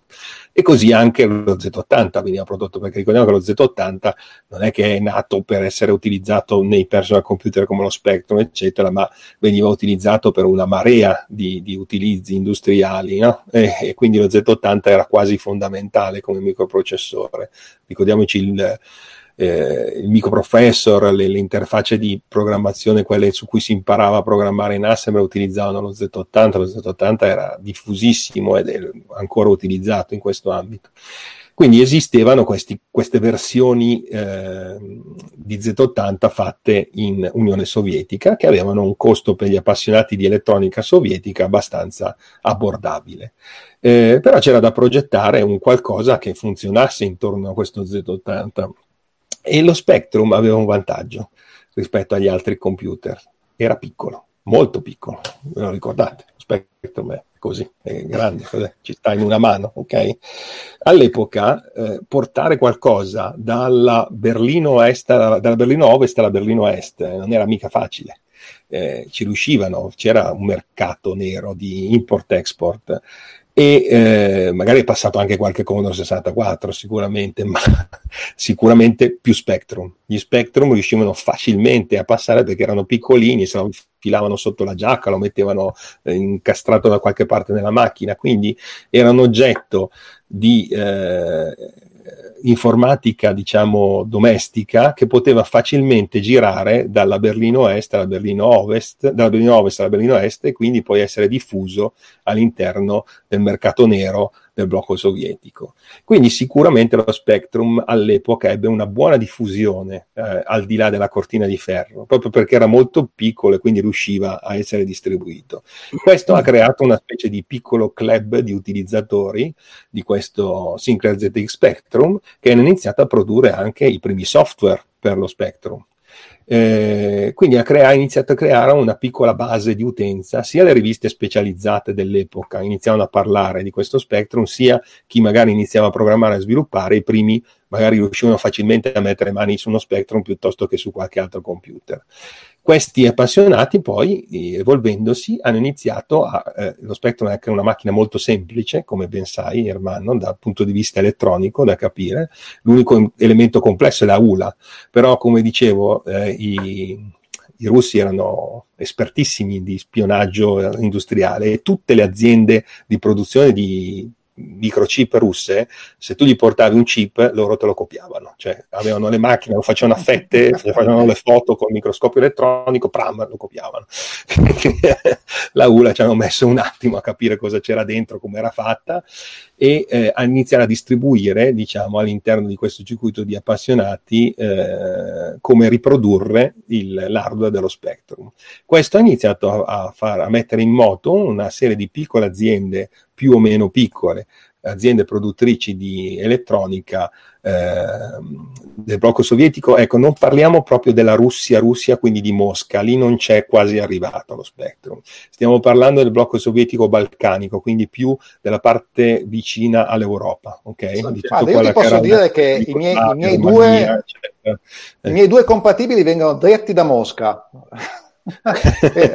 Vengono sì, dritti, dritti dove, da Mosca. vedere dove erano stati prodotti. Ah, prodotti, eh, però a quanto pare... Sto dicendo la, dal punto di vista... No, no, il mio campionamento nella diffusione, cioè due... non so se fa statistica, due no, Spectrum no, moscoviti. Dal, dal punto di vista proprio statistico di produzione fu molto più diffusa uh-huh. a, al di fuori di quella che era Mosca, perché a Mosca c'era anche una produzione autoctona, c'erano anche cloni di Apple II, cloni di altre macchine che sono state fatte, oppure prodotti completamente russi, di cui ne esistono tre o quattro tipi particolari di, diciamo, di personal computer russi prodotti e progettati in Russia. Ma eh, il, eh, lo Spectrum sicuramente ebbe un'enorme diffusione tra i ragazzi appassionati, perché costava poco e, e stiamo parlando, ecco, questa diffusione, stiamo molto attenti perché eh, è una diffusione che avviene eh, circa 4-5 anni più tardi rispetto all'Europa. Quindi quando da noi in Europa iniziavamo a utilizzare la 3ST, l'Amiga 500, i primi PC, lì invece iniziavano a diffondersi i cloni dello Spectrum. Quindi tutti i cloni dello Spectrum che noi vediamo adesso non si sono diffusi all'epoca del, dello Spectrum, ma dopo, quando da noi usavamo i 16 bit per intenderci. Ecco, Lì invece, per una questione anche proprio di economica, quindi di soldi, eccetera, iniziarono a diffondersi questi cloni di Spectrum, che sono ricordati da quella generazione di, di ragazzi dell'epoca e di quarantenni ormai di adesso, 40-50 anni, come la loro introduzione all'informatica. E non solo questa fu molto presente, ma eh, essendo proprio autoctona come produzione, poi si evolse, cioè eh, la, lo Spectrum lì nei blocchi sovietici conobbe anche un'evoluzione che fu successiva e eh, quindi si potenziò, diventò l'equivalente dei nostri 16 bit qua, eh, che quando noi avevamo 512k qui, loro avevano gli Spectrum con 512k per intenderci, ok? Avevano gli Spectrum che facevano 256 colori, sì, avevano sì. dei modelli che eh, sono andati avanti nella loro direzione, nella loro cont- compatibilità in maniera differente rispetto una evoluzione quelle... parallela come, come, in zoologia, due, due, rami paralleli. Questo poi tutto evoluti. confluisce nel, negli anni 90 perché dopo l'89 con la caduta del certo. muro di Berlino si distrugge tutto e quindi poi cambia completamente tutto quanto, arrivano i PC anche di là e così via. Insomma. che, che, strane, che strane vie che prende la storia della tecnologia. Il signor, il nostro amico Sir Clive, però, poi alla fine della, dell'avventura nell'informatica si è disinteressato di informatica, ha fatto tutt'altro nella vita, biciclette, Beh, prima, cose del genere. Dopo, aver venduto la Sinclair, l'hai citato anche tu prima, in realtà Cambridge? No invece la Cambridge Computers, cioè non si era ancora disinnamorato dell'informatica dopo aver venduto la Sinclair alla, all'Amstrad e fece il famoso Cambridge Computer Z88 che ebbe un discreto successo. Sì, eh? sì, un, un, portatile di, piuttosto diffuso tra chi doveva scrivere, giornalisti. giornalisti. Ricordiamo per esempio Douglas Adams, che era un, eh, prima di usare il Mac utilizzò lo Z88 della Sinclair per scrivere. E oggi, eh, che ha 80 anni, eh, oltre a fare il presidente onorario del Mensa, cioè il club di chi ha un quoziente di intelligenza particolarmente alto, cosa ha fatto il signor Sinclair uh, di, di, di, notevole? Poi? fatto un ex spogliarellista o cose di questo genere? se la passa bene, credo. Vabbè, si diverte, ormai eh, i soldi li aveva fatti, perché poi, come abbiamo detto, non è che ha fatto fallire la sigla venduta, quindi non è che ci ha perso soldi, anzi. Poi ha fatto la Z88, comunque ha venduto, ha fatto altri progettini che non sono andati molto bene, come la, la famosa bicicletta foldable della Sinclair, quella bicicletta che doveva ridursi, anche lì era sempre nell'ottica della, del, del, del, triciclo elettrico no? che aveva fatto la mobilità, migliorare la mobilità all'interno delle città. Forse Vabbè, per certe cose era in anticipo sui tempi su alcune eh, cose, sì, perché oggi c'è una sensibilità prima... diversa per questo tipo di idee. Eh? Quasi tutte. Però ormai tu è ma... eh, penso che sia 80 anni. Eh. Eh, quindi, eh, eh, Mm, dottor Sinclair e Sir, e Sir, Clive, secondo te Armando invece è un, un genio, un imprenditore, un pirata? come, come lo vedi? Mm, diciamo che è la somma di tutte e tre, perché se dobbiamo parlare dell'epoca che fu, lui prese le calcolatrici elettroniche, fece la versione miniaturizzata e lì ebbe il lampo di genio.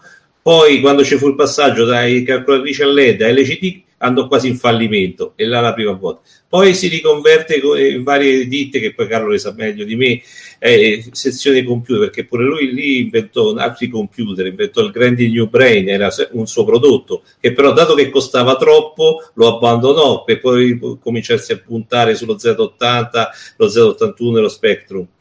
Beh, tra l'altro lui, se vogliamo, ha avuto sempre lampi di genio, però non è mai stato l'imprenditore alla Bill Gates o o la Steve Jobs, eh, se vogliamo. Da un certo punto di vista è più simpatico perché poi lui era, dal mio punto di vista, un genio del male perché quando fece il 48K lui per risparmiare non è che disse vado da una fabbrica e compro i componenti buoni, certificati, come facevano le altre ditte. Lui andò in una fabbrica e disse e cerco delle espansioni di memoria. Bene, a me mi servivano delle espansioni da 32K come chips, soltanto che non esistono, esistono 64K. Allora lui per risparmiare disse a una ditta, eh, all'epoca alla SGS Tonso, che era già l'evoluzione di una ditta italiana se vogliamo, che, e gli disse, senti io vorrei comprare i chip di, di RAM e lui dice, sì quali vuoi? Mi dai per fare quelli bruciati che hanno metà, hanno superato il test, tanto lui prendeva una RAM bruciata da una parte, però dall'altra parte era buona. Se io utilizzo la parte buona, tu non te ne accorgi che la RAM è rotta, il chip fisico è rotto Pertanto tu programmatore il computer è perfetto, funziona, ha... e lì è la genialata del male dal mio punto di vista. Infatti, se tu adesso oggi vai a cambiare e cerchi proprio sui datasheet di elettronica, la RAM che usava lui, rimarchiata, non esiste. In pratica era una RAM superiore tagliata a metà. lì è stato un grande da un punto di vista malefico, però riusciva così a, effettivamente a contenere i costi. Come il genio, un genio sotto tutti gli aspetti. Bisogna vedere cosa intendi per male, perché per me che costassero poco non era un male, ma era un bene, soprattutto sì, quell'epoca. Ti ha venduto una cosa rotta, tu non lo sapevi, eh, però ti rotta, una rotta, rotta per, per altri. in quel caso funzionava, quindi non era rotta. Costava meno che, che, gli altri computer. Il Grandino Brain, come hai detto prima, eh, il progetto che iniziò nella Sinclair Avionics, eh, l'azienda che poi eh, diventò dopo la Sinclair, in realtà eh, lui lo, lo, lo, non lo volle portare avanti e creò lo ZX80 proprio per una questione di costi, perché il Grundy New Brain costava troppo secondo lui, cioè non era quello che lui voleva fare, non era quello che voleva fare Sinclair. Infatti, e, quindi lo Brain, io per esempio l'ho vista spesso, non so se la portassi pure te a una manifestazione, io vedevo sempre il piccolo... Ezio Bagnis, non io. Ah, può essere, dico, e, e vedevo soltanto eh, diciamo, il modello base. Io non sapevo manco che esisteva un'interfaccia da 15 kg di peso che gli dava il monitor, l'espansione, i floppy drive e tutto il resto. Il Grande Brain era piccolissimo, era. invece no, era sempre una a parte. Era. Ecco il discorso dei costi famosi che dicevi sempre. Per esatto. avere la macchina completa dovevi pagare uno sproposito in più rispetto al suo progetto ideale di computer diciamo a bassissimo costo. Esattamente. Lui eh, abbandonò proprio perché non era quello che intendeva fare, cioè uscire un computer a bassissimo costo, che fece poi con lo ZX80, subito dopo il Grundium Però io da elettronico era da menaglie, basta. Poi... Altri elettronici non sarebbero d'accordo. Io non c'entro di dire che non sono un elettronico, però mi scannerete tra elettronici. Signori, eh, ci sarebbero ancora tantissime cose da dire su questo argomento, sia su Clive che sui dintorni dello Spectrum ma si è fatta una certa ora, il nostro pubblico ha un'età, quando diceva che sono tutti millennials, non è vero, a quest'ora stanno andando a letto il nostro pubblico. Quindi eh, io eh, innanzitutto ringrazio veramente chi ci ha seguito e chi ha commentato in diretta, eh, ringrazio e saluto chi ci guarderà dal futuro eh, in differita eh, e ringrazio tantissimo i nostri due ospiti. Eh, grazie e buona serata Ermanno. Buona serata a tutti voi e a chi ci ha ascoltato, ha avuto la bontà di ascoltarci. Eh, grazie mille a Carlo e buona serata. Grazie a tutti e magari ci rivedremo prima o poi per altre cose, non si sa mai. Certo. Allora, buonasera a tutti e arrivederci.